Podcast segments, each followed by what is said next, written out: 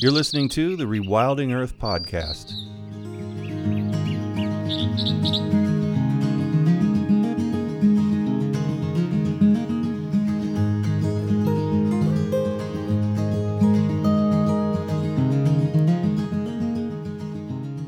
Rewilding Earth podcast is supported by businesses such as Patagonia, Catula, and Biohabitats, as well as the Weeden Foundation and listeners like you. If you love the work that the Rewilding Institute is doing, please consider donating at rewilding.org. And be sure to sign up for our weekly newsletter while you're there. Kenyon Fields is one of the main founders of the Western Landowners Alliance. His background is in conservation biology and landscape scale conservation planning. It is this background that led him to convene the first meetings of what later became the WLA, as he and fellow conservation biologists realized the critical role that landowners can play in keeping the West whole. Western Landowners Alliance brings together science, policy, and human needs to produce a shared vision of private landowners working collectively to conserve the rich natural values of the West while sustaining their businesses and communities. Kenyon worked for many years in Alaska for the U.S. Forest Service, an Alaska Native organization, and as executive director of Sitka Conservation Society. Kenyon helps his wife Mary manage Mountain Island Ranch in Utah and Colorado. And since we start today talking about Mountain Island Ranch set in a picture perfect landscape, we start this podcast with much needed visuals. Uh, if anybody wants to open another browser tab, not in your car, but if you're sitting down, open another browser tab and go to kenyonfieldsphoto.com and and just go there and you'll get the picture right away. no pun intended. Once you get there, you'll get the picture. But um, I just wanted to open up by saying, what is it like to live in a Georgia O'Keeffe painting? That's actually the name of one of the rocks uh, I'm looking at right now there's this oh. big butte across a hayfield from us, and we call it O'Keefe Rock. So, um, what is it like? It's uh, it's been a remarkable experience in so many ways to be able to live on a ranch like this in this big wild country, and and to actually stay put longer than I ever have in one place.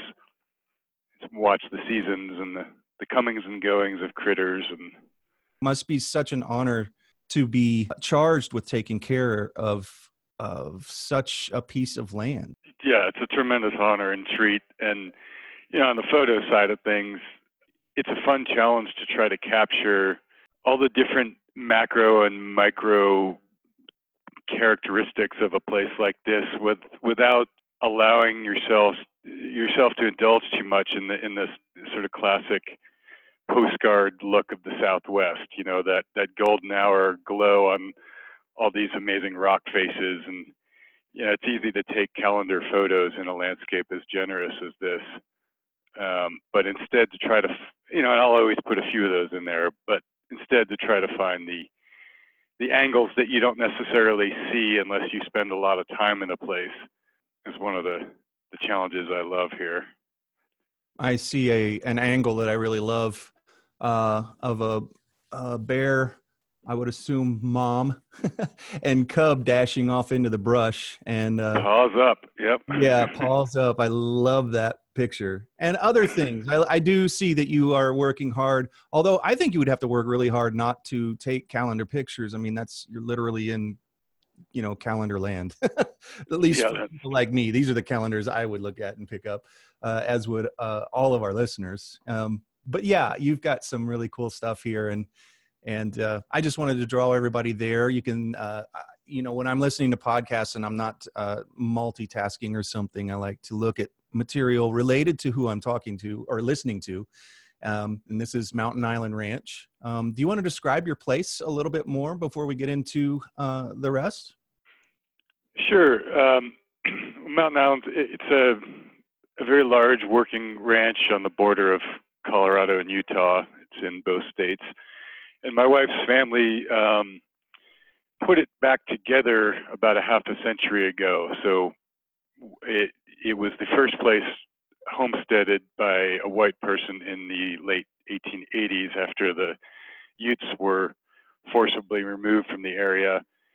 Um, and he picked the high country and, and the low country that that he found best in this area which became a ranch that was then over the years broken up, and my wife's family was able to put it back together um, years ago by rebuying all these various parcels. And um, so it it ranges from about 10,000 feet all the way down to uh, 4,000 feet along the Colorado River.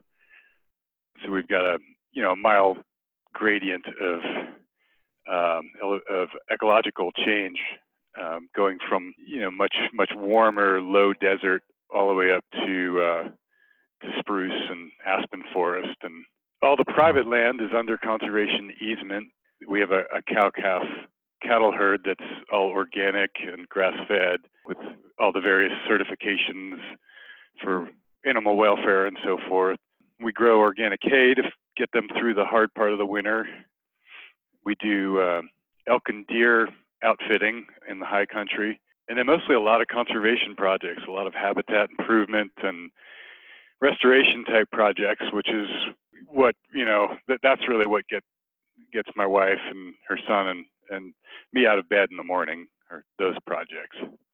I wanted to talk a little bit about that because I sort of tend to take for granted what people know about working conservation lands. And one of the reasons I think is because uh, I worked in New Mexico on Ted Turner's Ladder Ranch when he uh, offered up some of his land for wolf uh, reintroduction pens.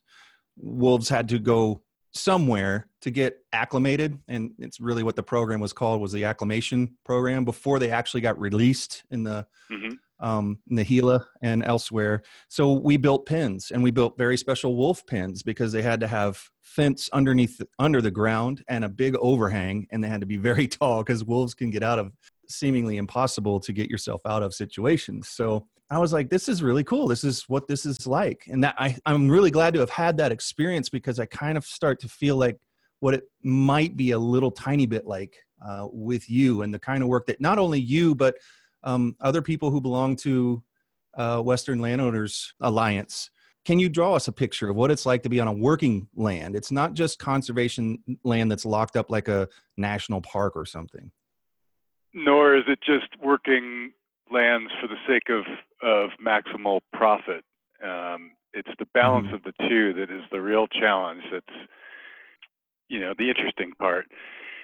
Yeah, you're right. Not everybody has that an impression of what it what it's like, or or just of the the nexus of conservation and ranching. I mean, there's a lot of um, I, I think we're growing out of this perspective, but certainly I was raised in the perspective of cattle are all bad they ruin the land. Ranchers call themselves the original stewards, but actually they, you know, they just trash public lands in the welfare ranching model, and you know that that whole mode of thinking is it's still it's still out there, and certainly there are, you know, not everybody treats the land well. Um, but I think it's become far more commonplace to see real working ranches that are making a living by producing a, you know commodities crops for whom long-term holistic management of the landscape and all of it all of what it entails is really the driving motivation you know often the only limitation on on just how conservation forward uh, the stewardship can be is the bottom line of the the working part of the equation. In other words, these ranches, by and large, are are very marginal, if if sustainable at all, from an economic perspective. Just getting the operations to pay for themselves and and put a little bit on the table is hard enough. But then if you add conservation goals, which often carry a steep price tag, it's not so easy to do. But the good thing is that the, the trend is towards more people wanting to do this this balance of conservation and economic production. And the more of us that want to do it, the more tools eventually get developed and the more knowledge is shared. And that was really the origin of the Western Landowners Alliance. This, how do we how do we create a a networked organization of, of people trying to to work this nexus and and sustain and keep keep these ranches going that's one of the cool things about you know the positive side of ranch of, of, of cattle and sheep and so forth in the West is that you know it, in many cases it's possible to treat them as effectively as a wild animal. And so, for example, our cattle almost never see a truck. Um, they're they're interacted with very infrequently. By and large, they're they're out there living in the same places, eating the same things as the elk and the deer. Periodically, they they well then they get they get pushed through into different large pastures because our grazing is all divided up into uh, pastures, but so so no one pasture is ever overgrazed. Um, but even that that pushing them around is it's you kind of open a gate and they know what, what's going on and they they go on their own and then eventually they end up in a truck and they're haul, hauled off to slaughter but they've they've really lived like a wild animal so so the opportunity is very different than yeah more more like east coast eastern farming and and livestock management we were shocked in the beginning at how fast this organization exploded off the ground because there was there's a clear hole. There was a niche to fill. There was a need and interest amongst people who did not feel represented by the institutions that have been in existence for a long time for, say, you know, cattle ranchers, um, the the industry institutions or the Farm Bureau or whatever. And on the other hand, most environmental groups, rhetoric and ways of interacting weren't going to fit the bill either for these folks. And so to have an organization that's somewhere in the middle of all that, that represents people who, who you know who get out of bed for more than just commodity reasons, um, who who are trying to work on this bigger puzzle and and land management as much as livestock management. Um, there was a need for for a net, for a community like that. So we're we're now at I think something like 14 or 15 million acres of deeded and leased land represented uh, in Western Range country.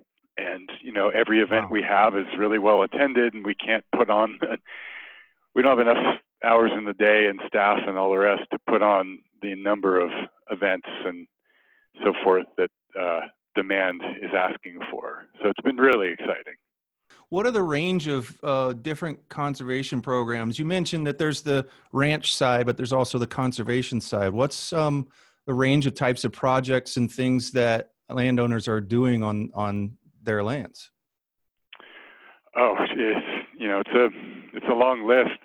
So beyond the the sort of operational side of things, I think one thing one common denominator land man- managers are having across the West is water i.e., the lack the lack thereof. Um, we're yeah. we're in a tremendous uh, drought right now. Uh, you know, the past couple of years have been a extraordinary drought on top of a 20-year cycle of drought. You know, there there there are there are parts of the West certainly that that aren't suffering as much as others, or where things are a little more normal. But a lot of the West, things aren't terribly normal, and the one thing I've learned is it's it's not so much what how much precipitation do you get. It's it's when does it fall and in what form that makes all the difference to the to the land, to the crops, to the critters, um, and that's all screwed up right now. Call it climate change or whatever. It doesn't really matter what, what the terms are. We we see it every day, and so ranchers by and large are doing a lot to figure out how to well, everything from from sa- saving water through water efficiency to to raising the water table through building of, of beaver dam analog type structures or, or gabions. More and more ranchers are, are looking for the right to choose not to irrigate for sake of leaving water in stream, which you know it's crazy, but in most places it's illegal to just let it run down the stream, uh, or well, or not illegal so much as you'll lose your water right. Um, mm. So there's a lot of restoration of riparian areas and other projects. Like we're we're currently building. We, we've built a few ponds to, to store water. And we're building and serve as wetlands. We're building some more wetlands. We're doing a lot of invasive plant removal, like um, Russian olive and tamarisk in the riparian areas, because they suck up badly needed water and they replace native plants beyond water, uh, forest management's a big one. Um, again, our, we, you know, it was a western forests were, were in need of some help to begin with, but then you add uh, climate disruption and drought on top of that, and you have an ever more complicated problem. Uh, you know, another example from our region, just about every other pinyon tree is, is finally dying. Um, after the past two years of extreme drought, um, the beetles are, are winning, and we're going to have a massive uh, fire problem on our hand. So I, I could keep going. I mean, it, if you pick a natural resource like water or forest or whatever, there's a good chance that a, a, a rancher is, is in some way or another doing a project to do with that resource. Um, and you know, we make you can go on YouTube um, and look up the Western Landowner Alliance channel. We've got these uh, like 10 minute videos that feature different uh, ranchers that kind of uh, that are part of our alliance that represent um, the different kinds of projects that people are doing beyond normal operations. You're listening to the Rewilding Earth podcast. Did you know we also publish insightful and inspirational content from leading rewilding scholars, poets, artists, and organizers from around the world? You can visit rewilding.org and sign up for our weekly digest to receive brilliant, fresh insights on everything rewilding. You'll find over a decade of articles and news from the front lines of wildlands protection and all kinds of restoration efforts. Check us out at rewilding.org and don't forget to share it with friends.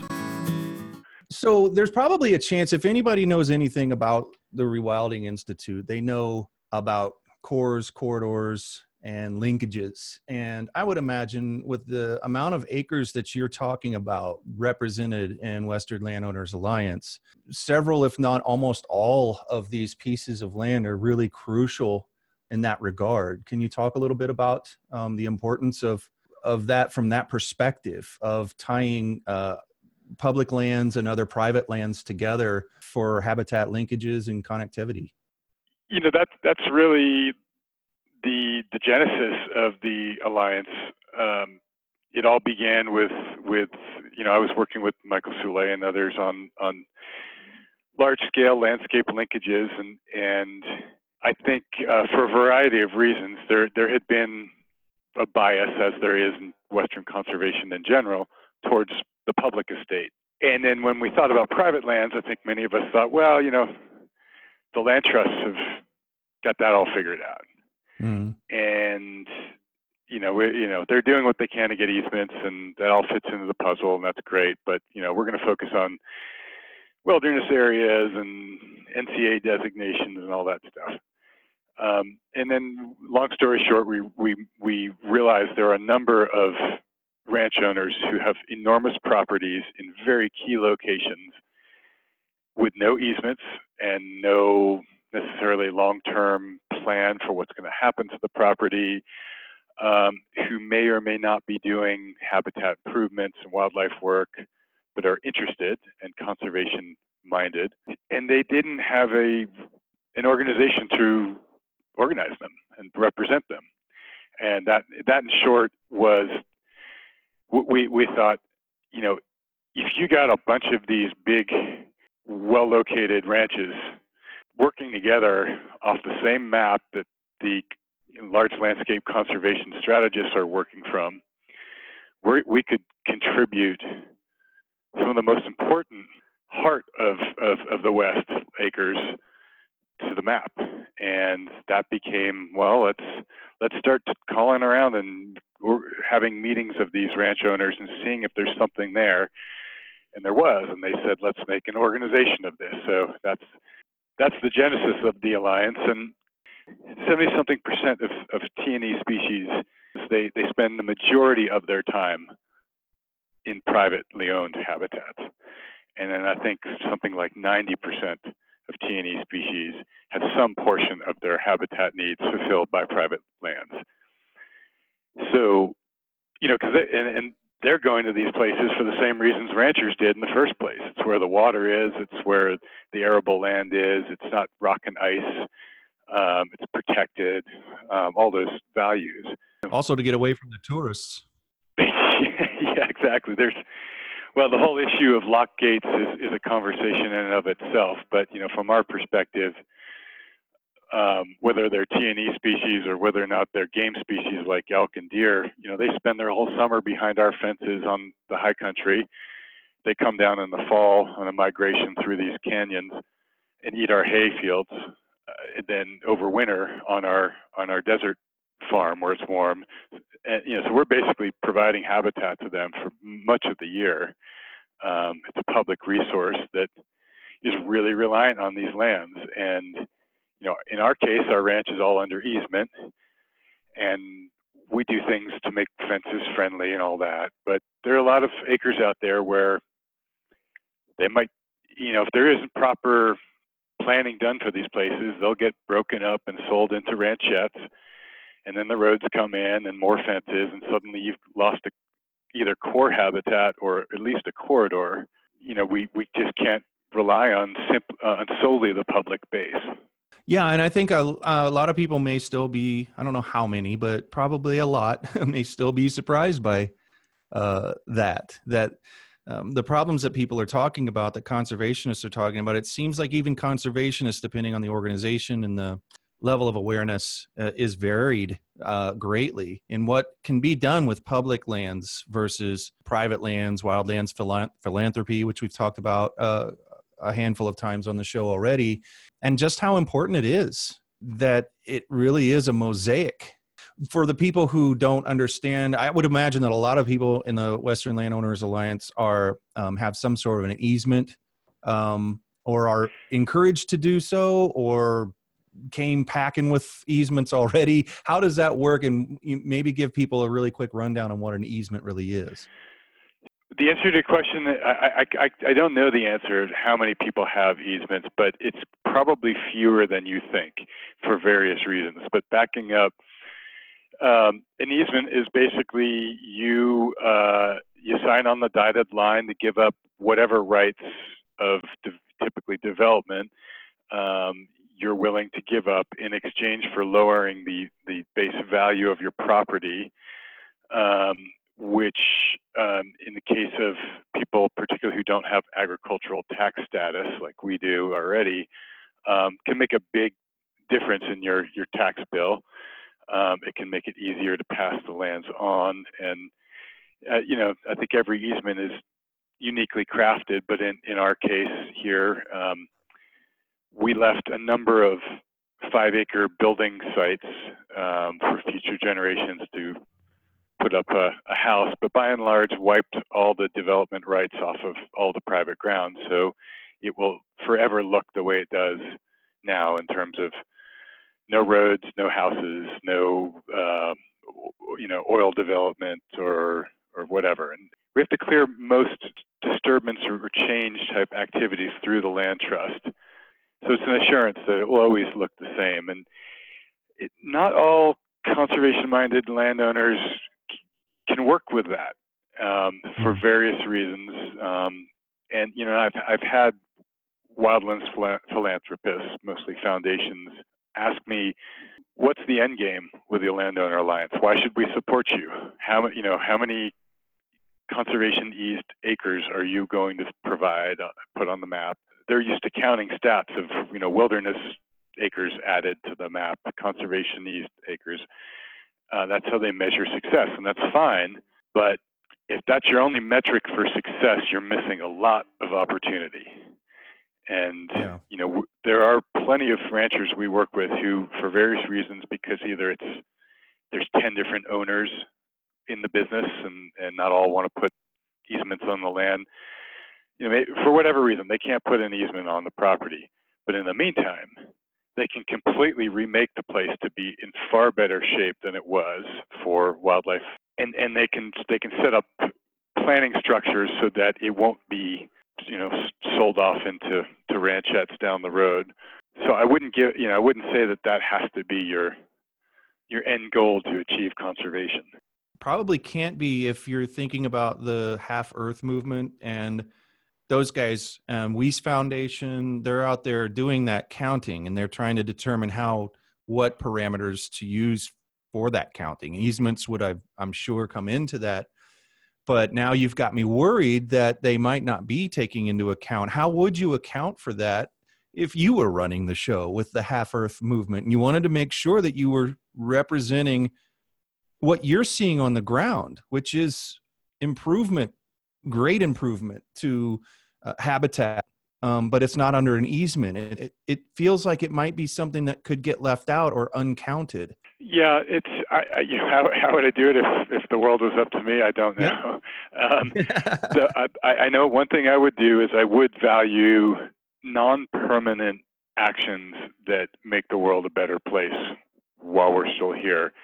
Um, you know, in the in the past, I've looked at some of the farm bill programs that, for example, will pay you to not till and plant a native prairie area uh, for 10 years. And uh, you know, if you commit, you won't disturb that land for 10 years. You'll get paid along the way. Well, the first day of the 11th year, you could plow it under. And so I think, so I used to think, well, what's the what's the benefit to the public to use taxpayer dollars to pay someone for 10 years to ultimately have the same land conversion happen at the end of the day? That's no good.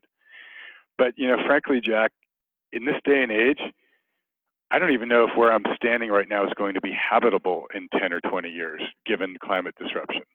I mean, everything we, we get up and do on a daily basis might be all for naught, a fool's errand. But you got to try.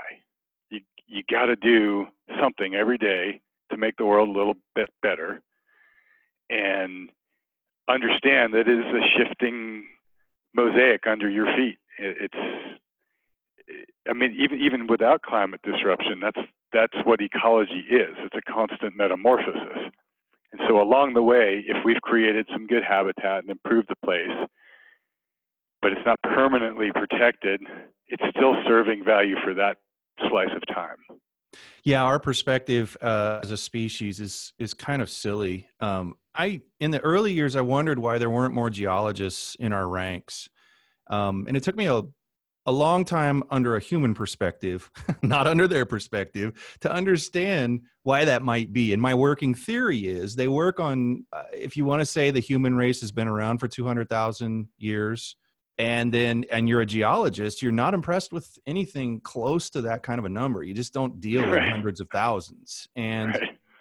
I love what you're saying because we really are. I think at, at, the root, my personal belief is you just do the best you can. You do what's right for right now, for as much of the future as you can imagine and comprehend. But I feel like a lot of people forget, um, you know, what shaped the land that you're looking at right now, the land that you and and alliance members work on right now. That was not done in anywhere near 200,000 years according to the universe and just the short life of this planet in universal terms, we really haven't even gotten here yet. But boy, we made a mark. That's true.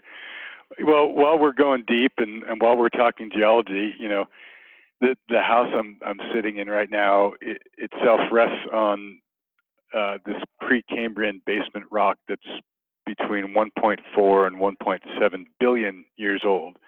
I'm, I'm told it's some of the oldest exposed rock on the planet, and um, for a while it was it was the only thing sticking up out of the inland ocean that covered this part of the Southwest. Um, and then there's there's uh, you know a billion plus years of missing history, and then the rocks I'm looking at these these 500 foot cliffs they're they're comprised of of sandstone that was laid down you know 100 200 300 million years ago we we're we're here for a blip of time. It's a, a really good rationale to say, you know, screw it. I'm just gonna have fun and use it while I can and make money off it and be done with it. It's also a really good rationale to say, well, it's a, it's a spectacular thing we're a part of, and I'm going to tend it while I'm here and not worry too much if I haven't done the perfect thing. I'm going to do the best I can. I start to try to glean what people are feeling like when they see these, you know, the dire things, the really bad stuff. The some people say what you just said, um, and some people say the former of what you just said. It is very strange to watch people seemingly make up their mind right off the bat whether or not it's worth it to care, it's worth it to support other people who are doing it, people in cities who can't, um, at least do what you guys are doing, um, but support it uh, or just throw their hands in the air and and say forget it. Um, sense is that it's about a 50-50 thing depending on the article that's shared and everything else um, what people are going to say sometimes it's right. and, and if it, if they're following us they're going to be if they're following us it can be a 50-50 thing too. You know Right. some of them are just like i really support you guys but i just don't have a really good outlook. And um and here we this is where we find ourselves. Everybody's experienced this. Anybody who follows anybody we you know in order to get news out there we've got to try not to be too clickbaity but we also want to put a point on maybe you guys could click this and come read this article because it's really important and it tends to be pretty gloomy and doomy stuff which is why i like to have a balance of people on this show. People like you can balance it out because you're actually on the ground seeing what's really happening in your part of the world at least. And um, you always are able to shed light on things that people aren't talking about out there in the news about the dire this and that. And you get to ta- you get to talk like you did earlier about water um, what is the real world effect of that especially in the west it's there's no more sensitive topic out there than that um, because it was sensitive to begin with uh, before climate change and everything started showing The, the guy that homesteaded this ranch ended up shot dead in a fight over water in the late eight or in the early 1900s. yeah yeah it's not a it's not a new battle um, but it's gotten ever worse over the years. And and I, when i lived in the southwest i was really one of the things because i come from the midwest and we never worry about water. We we have too much water. If if if people complain it's because we have too much. It's raining again. And when i went out west i was just amazed by how people carved out a living in such a place that i didn't i thought at first was so stark.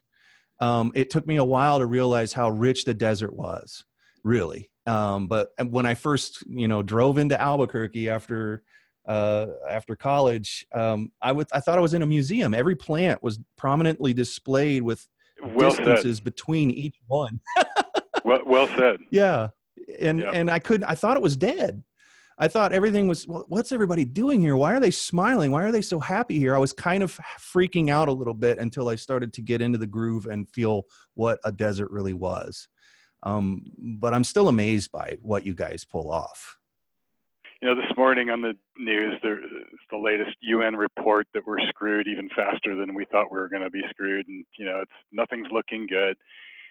One of the, one of the really neat things about having shifted to, you know, having spent my whole life on working on public lands defense in states like Alaska, where it's almost all public, uh, to now working on private lands is I can read that article and walk out the door and grab a shovel and get in the four wheeler and go down to the creek with a bunch of native shrubs that we've um, been planting in the riparian area where we're removing the Russian olive and the, and the tamarisk. And so we're planting three leaf sumac and antelope brush and all this native stuff in its place.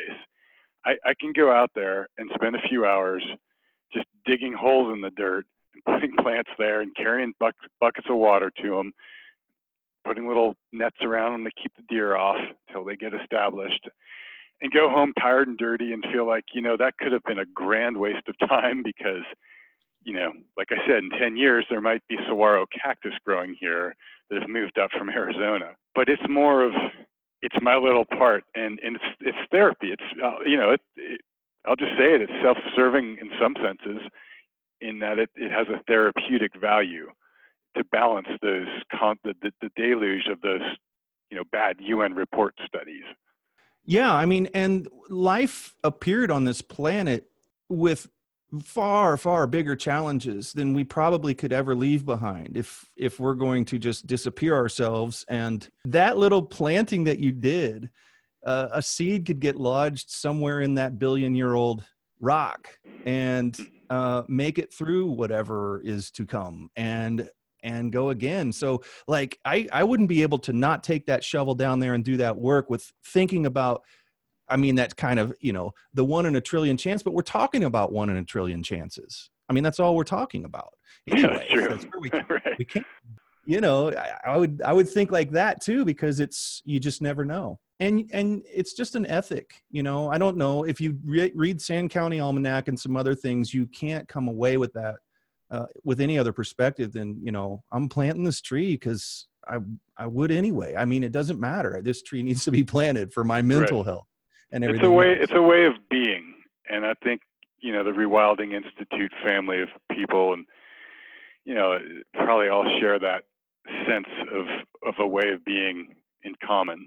We just had a board meeting in Taos, uh, and um, that place, as all places do that are as magical as that, um, bring out the philosophical in all of us. And you know, I was looking around and I'm like, these are my people because they we, there are things we don't have to say to each other. I imagine it's like that with the landowner alliance as well. Yeah, and you're not having to explain everything, and um, I think that that is certainly one of the value propositions that we put on the table as as the landowner alliance. You know, you, you're you're gonna you're gonna find a peer group that that you might not otherwise have have had really, and you know, and, and, and being able to, to share that that common experience uh, and challenges of trying to keep these places together and uh, and managed well, uh, and having that shorthand between each other for sure, I think is one of the things that keeps people coming back. Along those lines, is there ever any opportunity for someone listening to this that doesn't have a, a connection, a direct connection to a piece of land, uh, to help out with any with with yours or uh, anybody who belongs to the landowner alliance? Internships or or just simple coming out and volunteering on any of the projects that people have going on. Uh, is that a welcome thing? Absolutely, and yeah, I mean, generally, yes. It's it's more of uh, I think. Well, I think one one answer is we're all struggling to find good help. Um, that's just partly the economy these days, but it, it's very hard to find and retain good help on these places. Um, and volunteers are great for for sort of one-off projects. It depends on how much time you have to spend getting them up to speed and managing them, versus uh, them actually helping y- you get things done more efficiently but the, and I think a lot of us are just kind of yeah too busy to take on that. Um, and yet some ranches are much more geared up for well they probably have the guest service dude ranching kind of business already going where they where people pay to come experience a ranch and some of those places yeah do have um, sort of intern or volunteer level uh, opportunities because they just have more staff to manage that. I think usually what the, the way it happens is more of um, through nonprofits that are interacting with the ranch. So we're working with a group called River's Edge West, based in Grand Junction. They do tamarisk and olive removal projects and sort of coordinate them, and they they find they help find you either paid or volunteer crews to to to help you get the work done. Um, and so that might be for someone living in town to hook up with a group like that, they might find themselves on somebody's ranch that they otherwise would have had no link to. So I think your angle of hooking up with the right organizations, checking out organizations, I'm talking to you listeners. Uh, if you feel the pull and you want to do something, you really want to get your hands in the dirt and actually make uh, an actual difference. I mean, signing petitions is great, protesting is great, or encourage it all. But if you feel a pull from what Kenyon just said, and it's like, yeah, it's a lot more fun to get muddy. It is, I can tell you. And uh, we've done several uh, projects, really wild stuff, seed ball projects and and restoration things uh, for Sky Island Alliance. And um, I can tell you, people who came from the coasts and and everywhere else left with an incredibly unique and special feeling in their hearts. And a lot of them became long time they would bug us they're like when's the next project where's the next project how can yeah. i do this again. Thank you so much for taking the time to be on rewilding earth. We really appreciate it. Yeah it's it's my pleasure jack. I i, I appreciate the invite and um, love what you guys are doing. Thanks for listening to the rewilding earth podcast. We do what we do because of you. This podcast is supported by listeners like you who long to live in a wilder world. Please consider donating at rewilding.org and subscribe to our weekly news and article digest while you're there. To go the extra mile, you can follow and share Rewilding Earth on Instagram, Facebook, and Twitter. Bonus points for sharing this podcast with your friends. To listen to past episodes, go to rewilding.org slash pod. That's rewilding.org slash P-O-D.